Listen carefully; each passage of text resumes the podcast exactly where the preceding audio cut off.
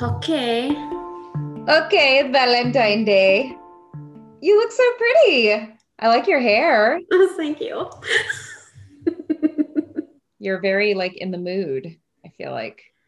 I showered is what happened. Do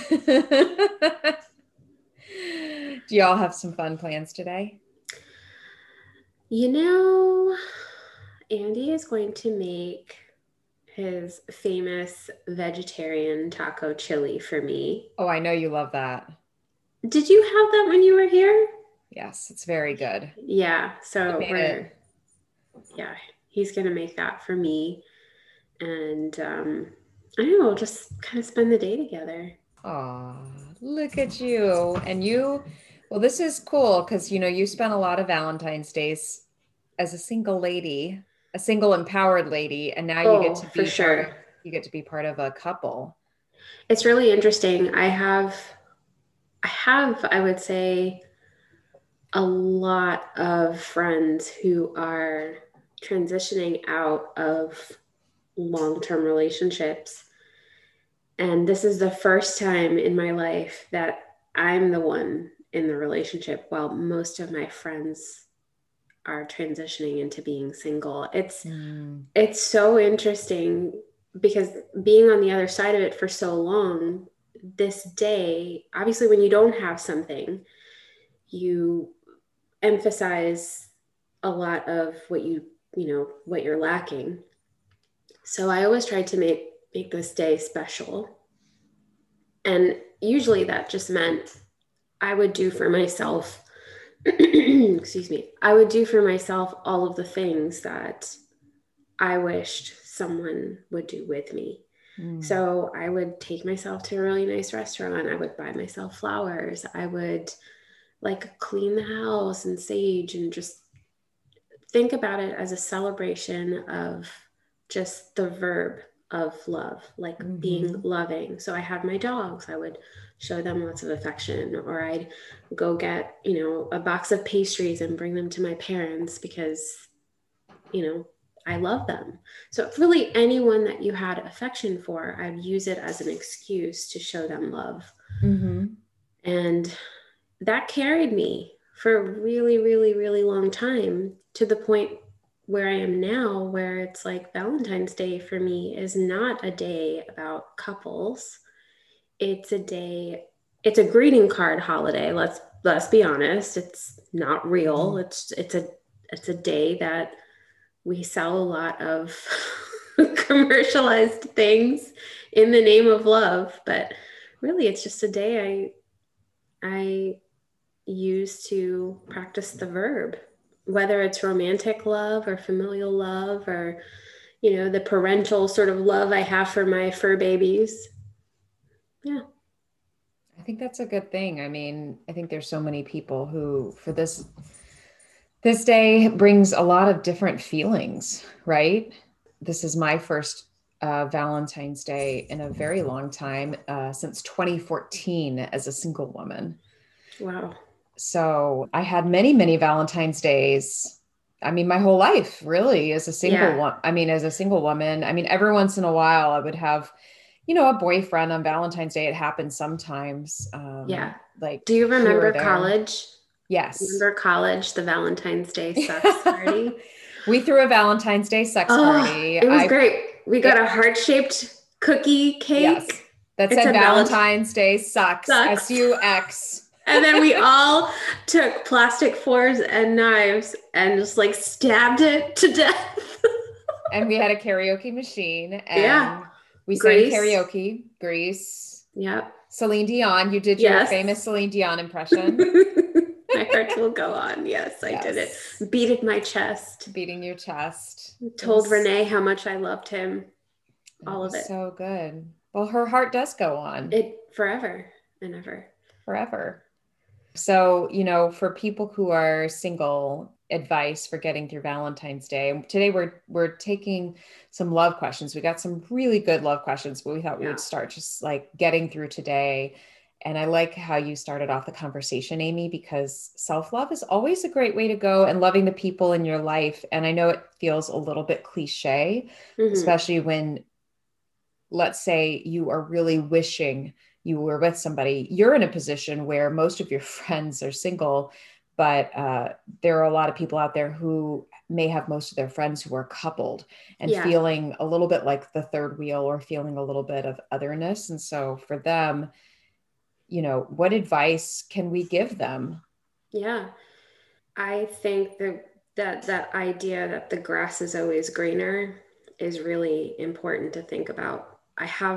I remember when I was a single person and all of my friends were coupled, they used to look at my life and the possibilities that I had still in front of me with this feeling of, like, you know, excitement for me and, you know, just a healthy sort of envy, you know, not the unhealthy kind, but the playful envy that you have for someone who still has the opportunity to experience the beginnings and all of that of a relationship.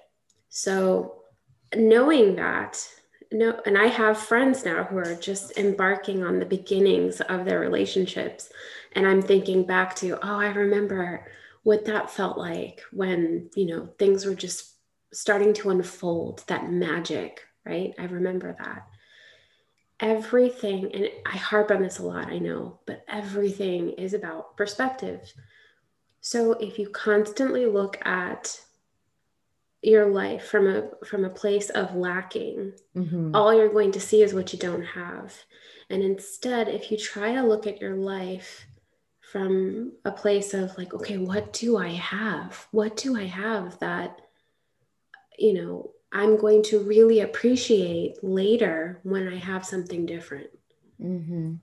That's hard to do when you are feeling low, when you're feeling depressed, when you're feeling sad. And I'm not one of those people who believe that those feelings are bad feelings. I think they're important. I think you have to hold them, and you have to, I always looked at it like, okay, what am I sad about? Am I sad because I'm alone, or am I sad because I have nobody to share things with? And that's always, for me, it's always about sharing. Like I always wanted to share experiences, share food. I mean, you heard me for years say, like, oh, I wish I had someone to cook for. Yeah. You always said that. Right. So I think friendship is so powerful, and it fills so much void when it comes to loneliness. It doesn't fill everything, obviously, but, you know, if you're lucky enough to have friends in your life, then you can share a lot of that stuff with them. And Valentine's Day, right? That's what we celebrated, you know, that sort of day that was for your friends, for showering your friends with love and affection and receiving it. If you don't have a lot of friends, you do have yourself. Yes. And let me tell you, there are people who are in situations where they don't have time for themselves because they have really demanding relationships, or, you know, friends or work or whatever, like just things pulling at them. So they have no time to just devote to caring for themselves. So it's always going to be something. There's always an excuse or a reason to be unhappy with your circumstance. This is why it's really important to look at what you have, what you do have, because your life will change. Yeah. And I think that goes for people, whether they're coupled or single, because as somebody who was coupled for a lot of years, most of my 30s, there were a lot of unhappy holidays and Valentine's days where, even though I was with somebody, I did feel very alone. Yeah. And I know that the outside world looked at me as if, oh, wow, she's so happy. And wow, I wish I had what she had. And I did have so much. But that feeling of generosity was missing. That feeling of caring for myself was missing. That feeling of like wholeness was missing. And I think it's funny because now I sit here on the other side of things and I feel my heart is very full. Mm-hmm. I don't want to be hokey and say my cup runneth over, but you know, you've got a puddle on the floor. It's everywhere. But I do feel, I feel a lot of love from people in my life, because I think sometimes when you're in a relationship, you think, oh, this is my source of love now. Right. Now I just need to turn on this faucet. I've been waiting for this faucet. Now I can turn this faucet on and I'm good.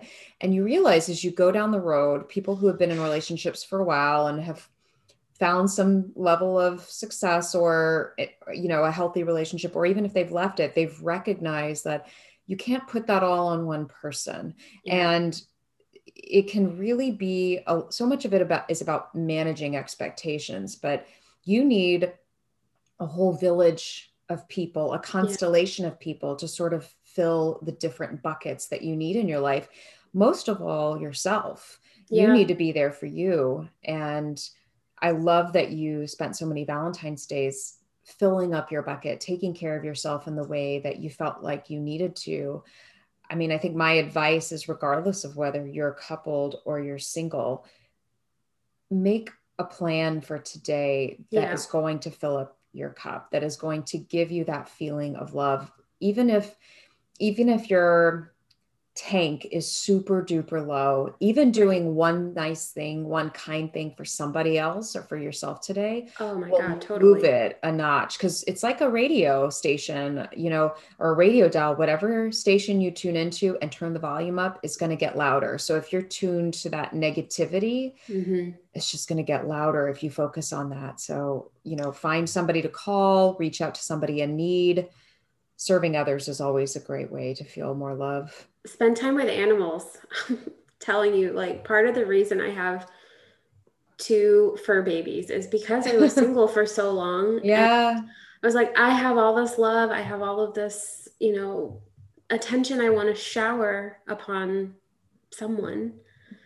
So they take up that space. They took up a lot of that space. And it was such a blessing. If you're not an animal person, then, you know, there are other things, but I don't know, the unconditional love you get from a pet is really special. But I did want to add one thing that I thought about when I was listening to you just now. My brother posted something, I think it was like last week.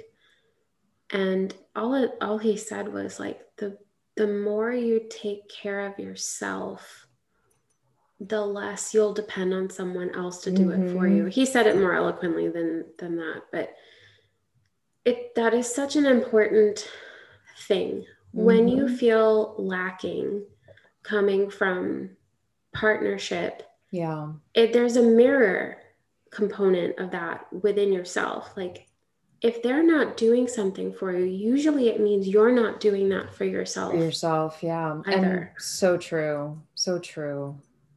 So yeah, I mean, whether you are coupled or not today, find a way to turn up that love, give it to another person, give it to yourself. Yeah. So let's take some of the questions that we got.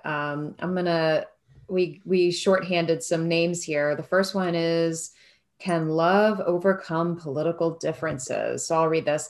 My husband is a hardcore conservative and I'm the opposite in my views. We got together at a young age and this was not something we discussed.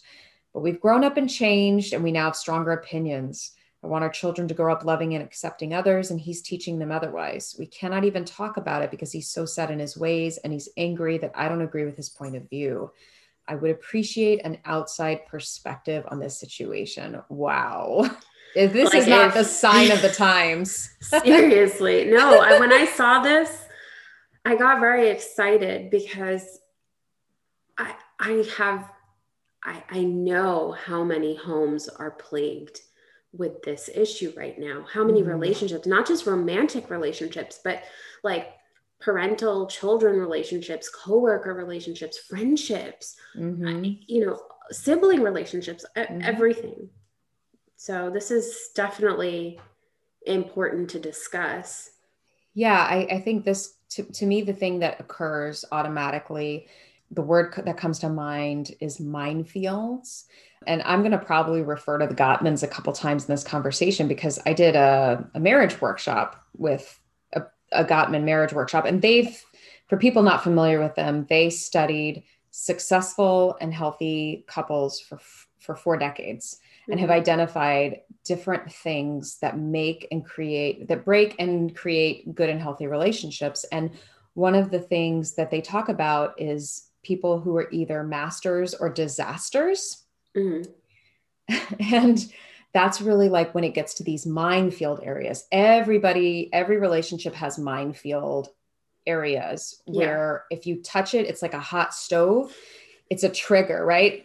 Yeah. You have this in your relationship too. There's just, everyone does has it, yeah. But it's not about the thing. It's how you go about talking about the thing. So they would say, okay, the healthy couples were masters. So even if it was a minefield area, let's say it was something having to do with a set of in-laws who were difficult to deal with, or let's say they had differing views about religion or other kinds of things. There was a mutual respect. Even if they disagreed, they were respectful in the way that they held the dialogue. Even if they argued, it felt more like an exchange, a fair exchange of views versus an attack and a tearing down. And what they predicted was that essentially, if the people who were masters stayed married, stayed in relationships, stayed happy, the disasters would divorce within a 6-year period was their average. And that was to an over 90% accuracy rate. Wow. So the way that you go about having conversations really, really matters. I think you can overcome political differences. It's not easy, but I think when that becomes the thing, it's like putting a huge like volcano in the room and then you're trying to step around the volcano. You sometimes have to just take the volcano out of the room and be in the room with the person and then figure out like, how is this issue affecting our lives? And then talk about those things rather than the issue. 'Cause you're not going to change their mind, but you can talk about how it affects you. The word that's coming to mind is contempt.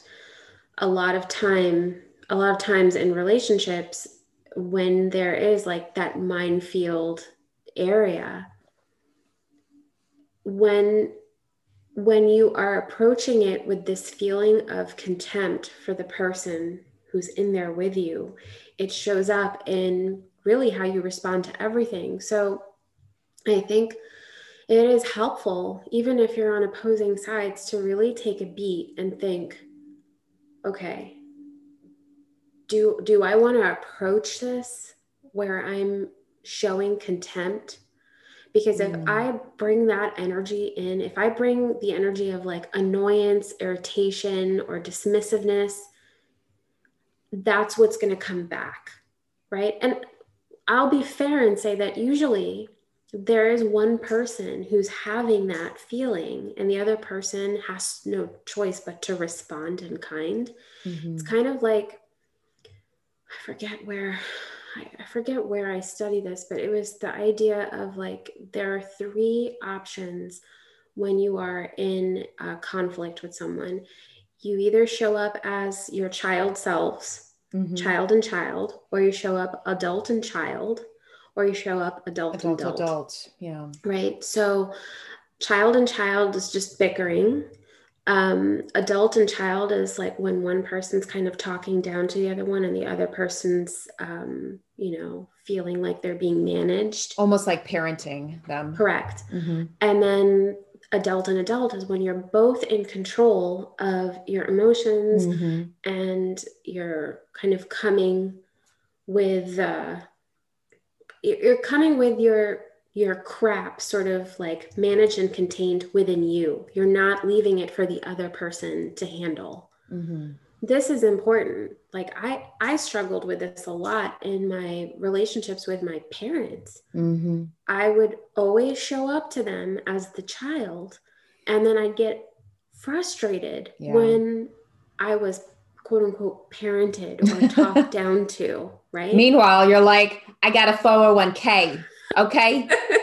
All right. Yeah, exactly. So what changed was when I became aware of this, I was like, oh my God, I need to change my energy when I'm walking into this situation.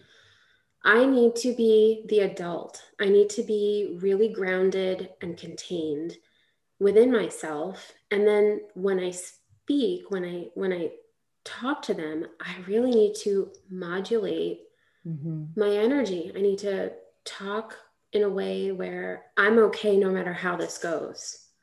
I can't walk into this situation with this feeling of like desperation, like, please hear me, understand me, accept me. I can't do that because they don't respond well to it. They're just like, oh, you know, Indian parents, right? Like, go away, stop feeling, go clean your room kind of energy, right? And this dynamic happens not just in parental relationships, it happens with partnership. So if you go into that sort of conflicts, having managed your own emotions, they're not going, it's possible they won't respond to you the same way.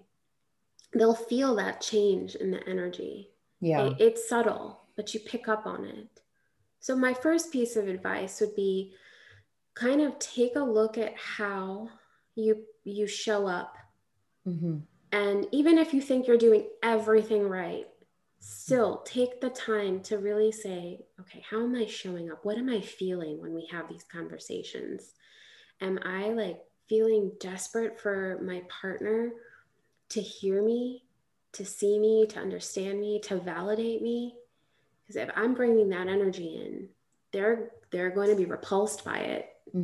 Because in general, if you're, I don't know, maybe you feel differently, but if I know someone's throwing desperation energy at me, I shut down and I like want to leave. I want to leave the conversation.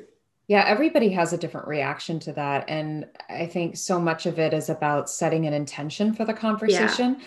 So when you're coming into that conversation, and I'm sure some people are listening to this thinking, hey, I'm being calm, I'm being receptive. The other person is feeling attacked because they want me to agree with them. And I think here's where you have to lean into that discomfort, and it's not comfortable. And part of leaning into discomfort is being vulnerable and then trusting your partner to hold you. And that's really hard if you've had a dynamic where that person has been so set in their ways. But what sometimes we don't understand is we don't understand the impact we're having on other people, and they don't understand the impact they're having on us. And so what you're doing is lifting the veil and showing them the impact. So if this person is set in their ways and they're just like, you know, in this case for this writer, for this listener, he's a hardcore conservative. She feels differently. It really matters because of how they're raising the children. If she can approach the conversation and say, I am feeling like I'm not feeling listened to. I am feeling alone when it comes to this area of our relationship. If she says that, he might perk up and say, what do you mean?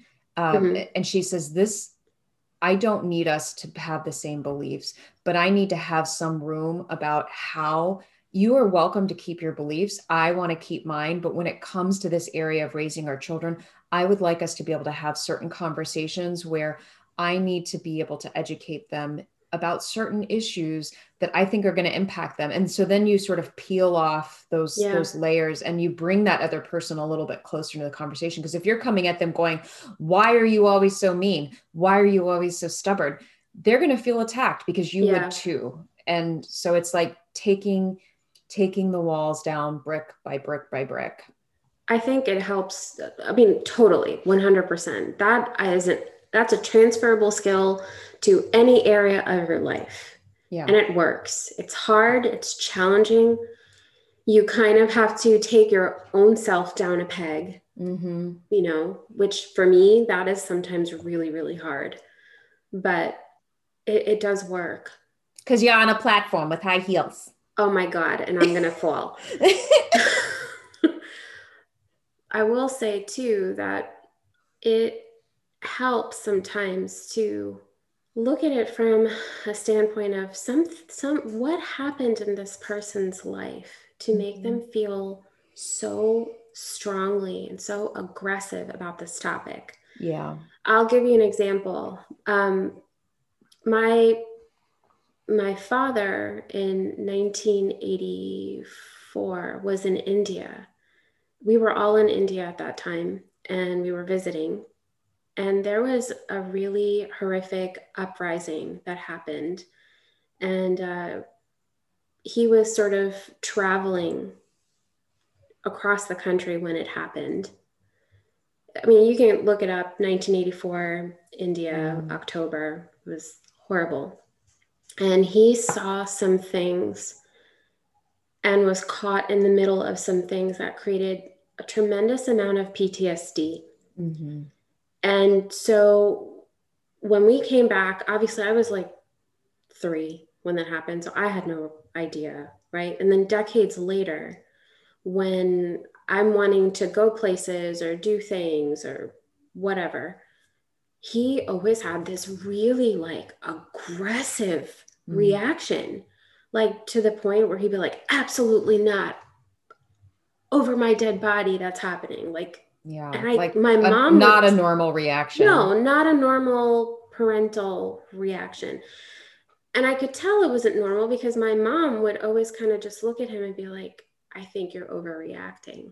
Mm-hmm. And I never understood why. And then one day, my brother asked him, like, can you tell us like what happened there? Yeah. And like, he never wanted to talk about it, but he finally did. And then once he laid it all out for us, what he witnessed, what he went through, everything made sense.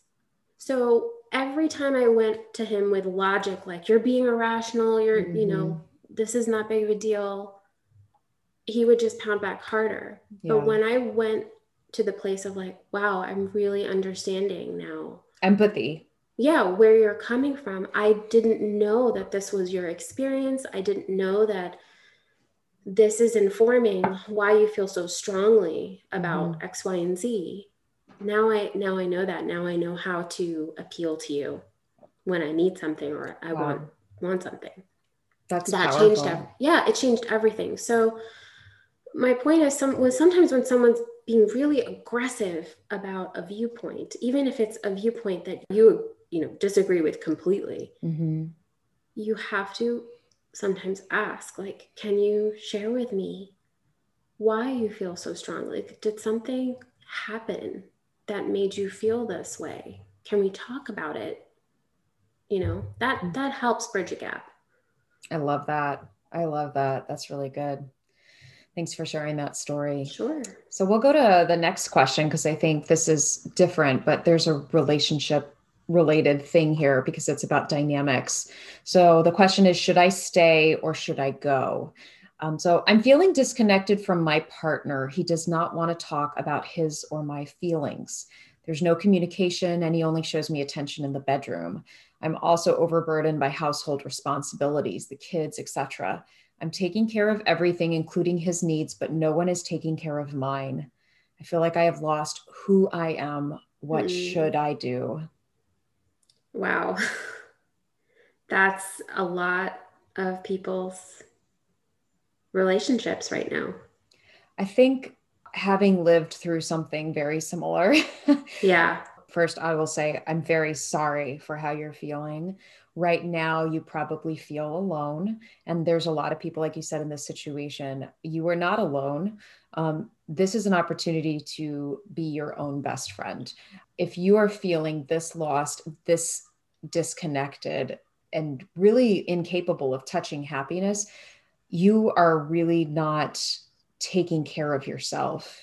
You are not doing the things you need to do to take care of yourself. And you're not in a place to make a big decision about whether to stay in a relationship or not until you have taken care of not just your basic needs, like, have I showered today? Have I eaten enough today? Have I drank enough water? Have I even had 5 minutes to myself? And I know some people think I can't get 5 minutes because the kids are clinging onto my leg. There is a dynamic inside of the household that needs to change. And it may start with, you know, you may find yourself doing things, boycotting the chores, things that you've been doing to enable another person's behavior. Like, let's say you're doing all the chores, just stop doing them. Eventually, yeah, things are going to get messy, but that person will notice. I know that feels a little passive aggressive, but if you've talked to them and you've told them over and over again, and they're not engaging, that may be your only option. I also think there's something to be said for, if you have the ability to do so, find someone else to clean the house, hire somebody. There's people you can pay to help you with some of these things so that you can get the time and energy you need. If you have somebody that can come over, obviously it's COVID, but there's somebody in your bubble that, you know, can come over, like a parent or somebody, to help. But try to find other ways to get those needs met, because that big question of staying in a relationship right now, you don't have the clarity to be able to even see clearly. Right. I definitely agree that when you are at a place where you can't even identify what it is you want, you can't really make big decisions. What you have to do is get information and start with the low-hanging fruit. Look at the things that are the easiest for you to solve. And I know how painful it is when you look at your person and you're thinking, you're supposed to be in this with me, mm-hmm. and you're not. So I can't rely on you to help me with this. So I need to take control of this on my own. That can be really, really lonely and heartbreaking. That being said, if you're the one feeling the pain, it is your responsibility to do something about it. You can't just sit and suffer. So I would say build that momentum. Take the things that are the easiest for you to solve and take them off your plate. Mm-hmm. And like you were saying, if you do have the means to get someone to help you, then definitely do that. And as you start sort of accumulating more and more bandwidth to really even like know what you need, to know how you feel, pivot off of that. If you don't know who you are anymore, that's a bigger problem, mm-hmm. than should I stay in this relationship. If you feel like you've lost your identity, right? That is where you should be throwing all of your attention, because your identity will inform you, mm-hmm. of what kind of life you want to have, mm-hmm. what kind of partnership you want to have, and what kind of what happiness looks like for you. Happiness does not look the same for every person. This is this idea that's marketed to us that this is what happiness looks like. Right. You know, it's not. Everyone's happy is different. You have to know what your happy is, mm-hmm. in order for you to figure out what you need to change. And if that means exiting a relationship, then that's what that means. But you don't know that until you know what makes you really happy. So I would say focus some energy on really diving in. And that's hard. That is hard work. But it is the most beneficial thing you can do in this lifetime. Yeah. And this podcast is a great start. There's a lot of other great podcasts out there that talk about things like this, but anything that has to do with expanding self-awareness, having some quiet time, doing some guided meditation, just if you have to wake up 15 or 20 minutes earlier even if you're tired, to get that time for yourself, do it. Do whatever you have to do to do that quiet time, even if it's in the dark, to focus on that. I know for me, I definitely was in that place where I felt totally lost, disconnected from myself, and taking that time to really reconnect with myself and to start asking myself questions like, I'm feeling unhappy. Why is that? Or I'm feeling angry. Why is that? Like, start talking with those negative emotions and start asking them questions so that you can engage in a conversation with yourself. Cause that's not right now, you're not feeling heard or listened to, but you can hear yourself. Yeah. You can listen to yourself. You can become your own best friend. And again, like Amy said, the end of this story or the next chapter could be you exiting the relationship, and your happy ever after could be living somewhere else and sharing the children in some sort of custody arrangement. And a lot of people do that and are much, much happier. Yeah. It could look like changing the dynamic. It could end up being like going to couples therapy. You just don't know what's possible. But even though you think things cannot change, things inevitably change. They always do. the abandonment piece is also coming up. A lot of times when we are feeling abandoned by a partner or a parent or a friend or whatever, we're also abandoning ourselves. And, you know, I think that's worth looking at too. How have you abandoned yourself? I'll tell you something I did that really changed my life. Tell me. I'm going to tell you, girls. Tell me more. So about four or five years ago, I was probably at one of the lowest points of my life, like in terms of depression and not really knowing what I wanted my life to look like really lots and lots of despair. Yeah. So one of the things I did was I got a journal and I started writing down every time I felt like this pang of loneliness or sadness or whatever horrible emotion that showed up. I would grab that journal and I would write down in there one thing that I felt I deserved. And I do it in tears. Like those pages are tear stained. And it would be something like, I deserve to be heard. I deserve to feel appreciated. You know, every time I thought about partnership and what I wanted in partnership, especially if it was something I didn't have, I would write it like, I deserve to feel like I matter, that my feelings matter, you know, and it was like pages and pages of things that I was telling myself through tears that I deserved.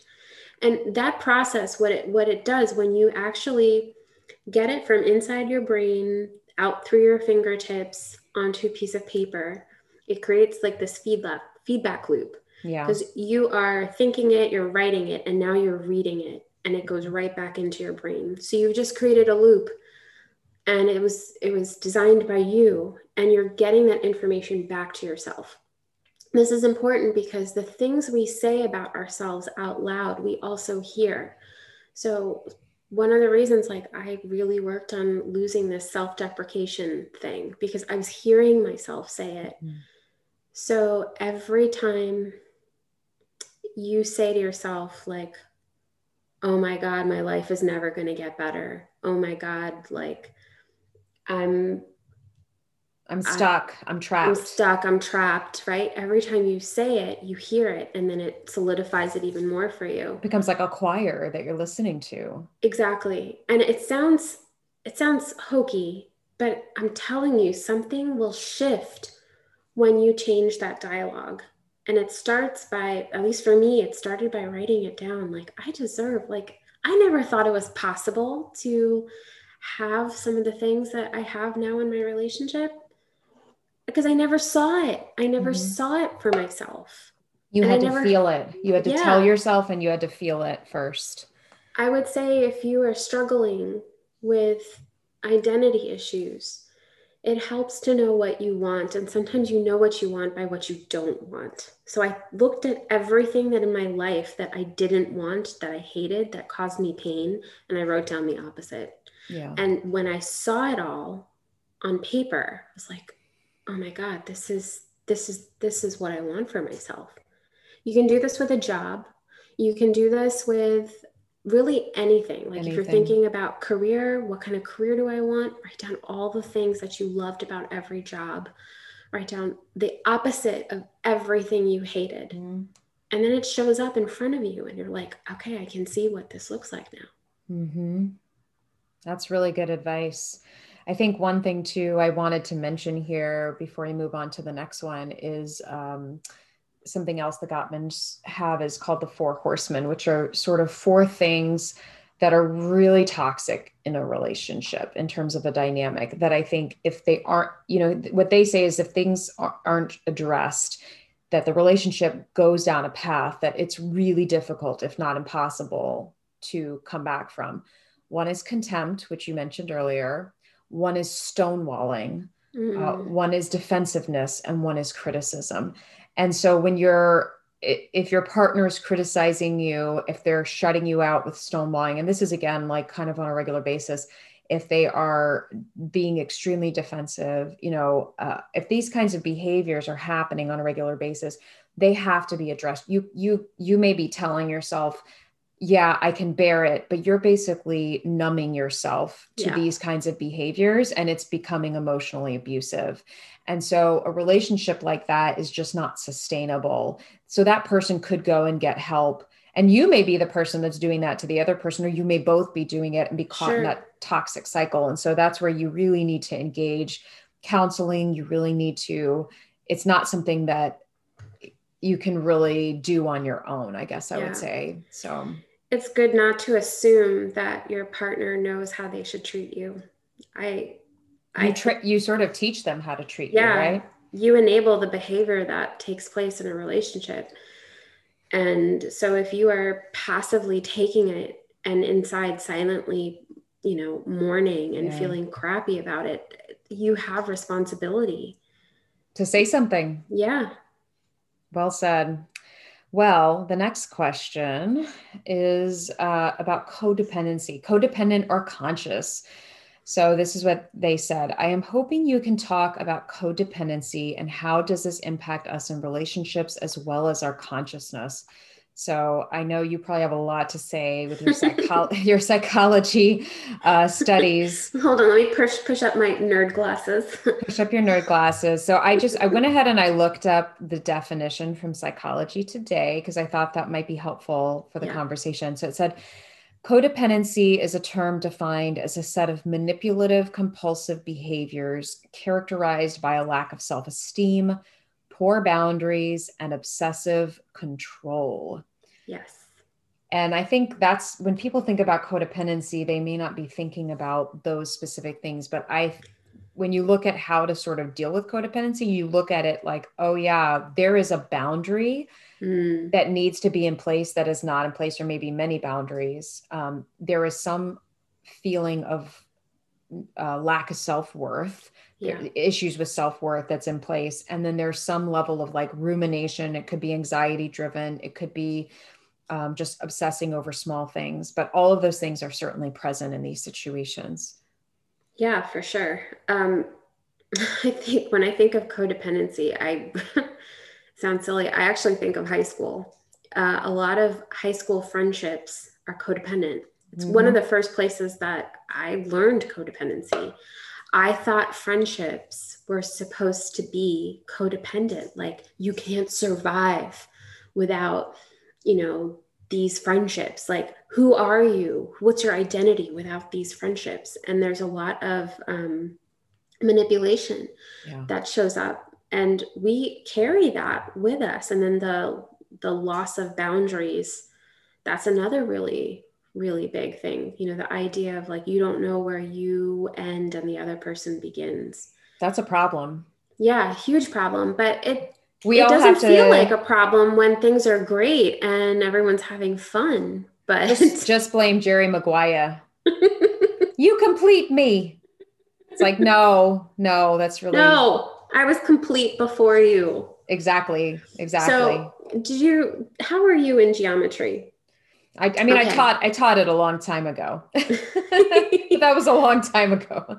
So I loved geometry because obviously I loved shapes and I loved symmetry and I loved measuring things and all of that. And I just remember the idea of like complementary and supplementary angles, right? And I remember sitting there studying those and thinking, oh, wow, this is making sense to me in terms of like relationships, how you want someone who complements you. Yeah.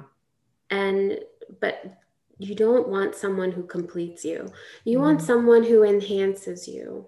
Right. You don't want to feel like you are not whole without this person.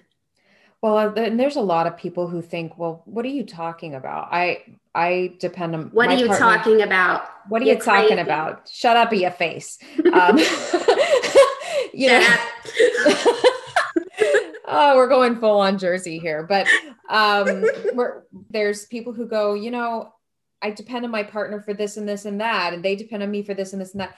That is a different thing. There's interdependency, right? Is healthy, where both people have roles to play. There is a level of equality. There is a feeling of mutual respect, and each person is giving to the relationship, but you have to know where your no is. That is when you fall into codependent patterns, there is an issue, a real issue with setting boundaries. And Brene Brown, if you all aren't familiar with her, listen to her TED Talks about shame and vulnerability, read her work.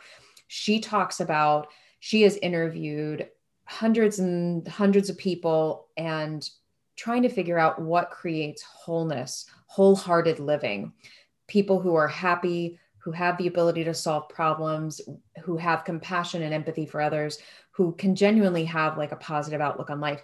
And one of the things that they have in common, all of them, is the ability to set healthy boundaries. Yeah. And when I look back on my past and where I've come from, I did not know how to set boundaries because I grew up in a situation. When you grow up in dysfunction, part of that is that you are not allowed to have boundaries. I mean, look, I shared a room with two other sisters. We slept in the same bed.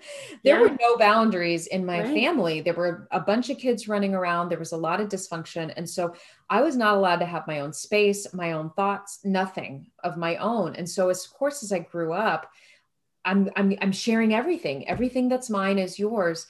And that's good to have a heart of service. But if you are not serving yourself, if you don't know where your no is, where you say, hey, you can have this, but no, you cannot have that, because that is then going to impede me. That is then going to bleed against my identity. It's going to compromise who I am as a person. Yeah. This is okay. This is not okay. You need to know where that is for you. Otherwise, you will end up in a codependent relationship pattern. And when you start chipping away at yourself, you are not going to be able to show up in a relationship in a healthy and whole way. And that happiness that you were seeking in the relationship is no longer going to be available to you. Totally.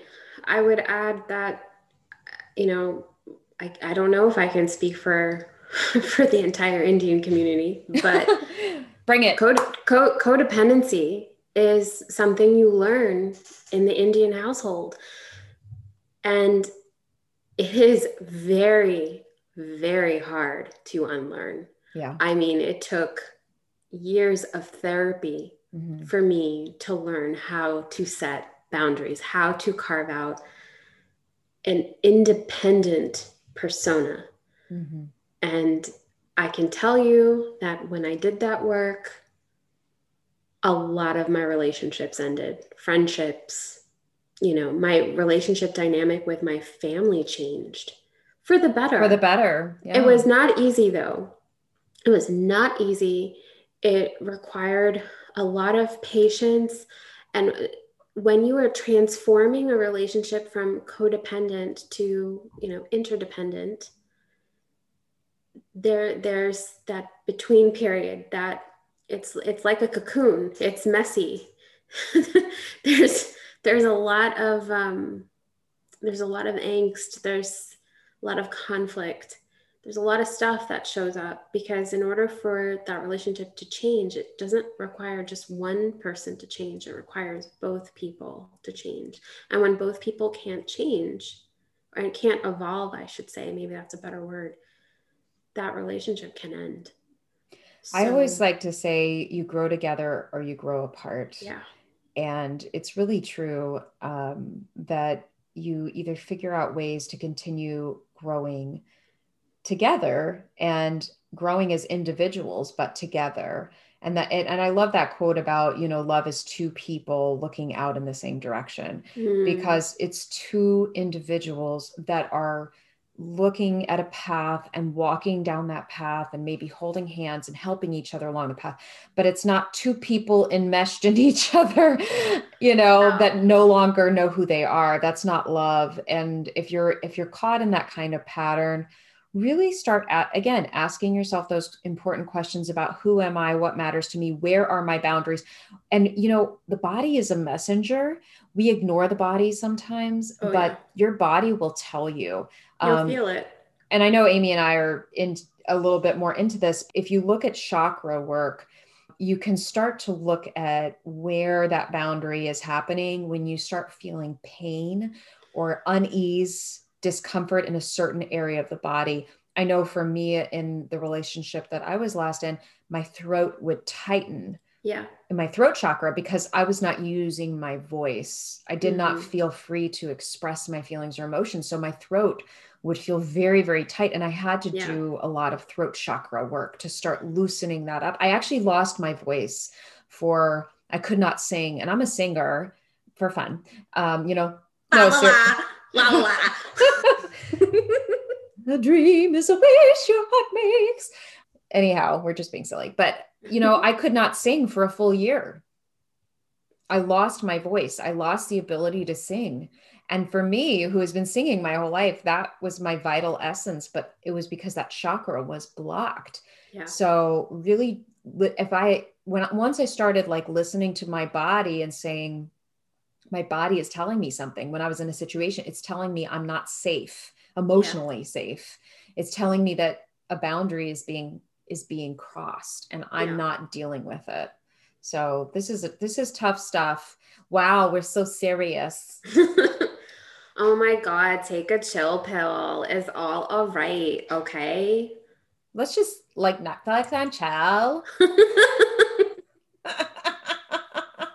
Where are the Cheetos? I need Cheetos. Let me just throw some cheese at you. I'm throwing cheese at you through the Zoom. It's Valentine's Day. Have some cheese. Oh my gosh. Oh my goodness. Well, look, let me just say for the record, I have been through it all. I have been single, miserable. I've been in relationships, miserable. I've been single and happy. I'm in a relationship and happy. It's all possible. Everything can transform. Everything can change. Everything can evolve.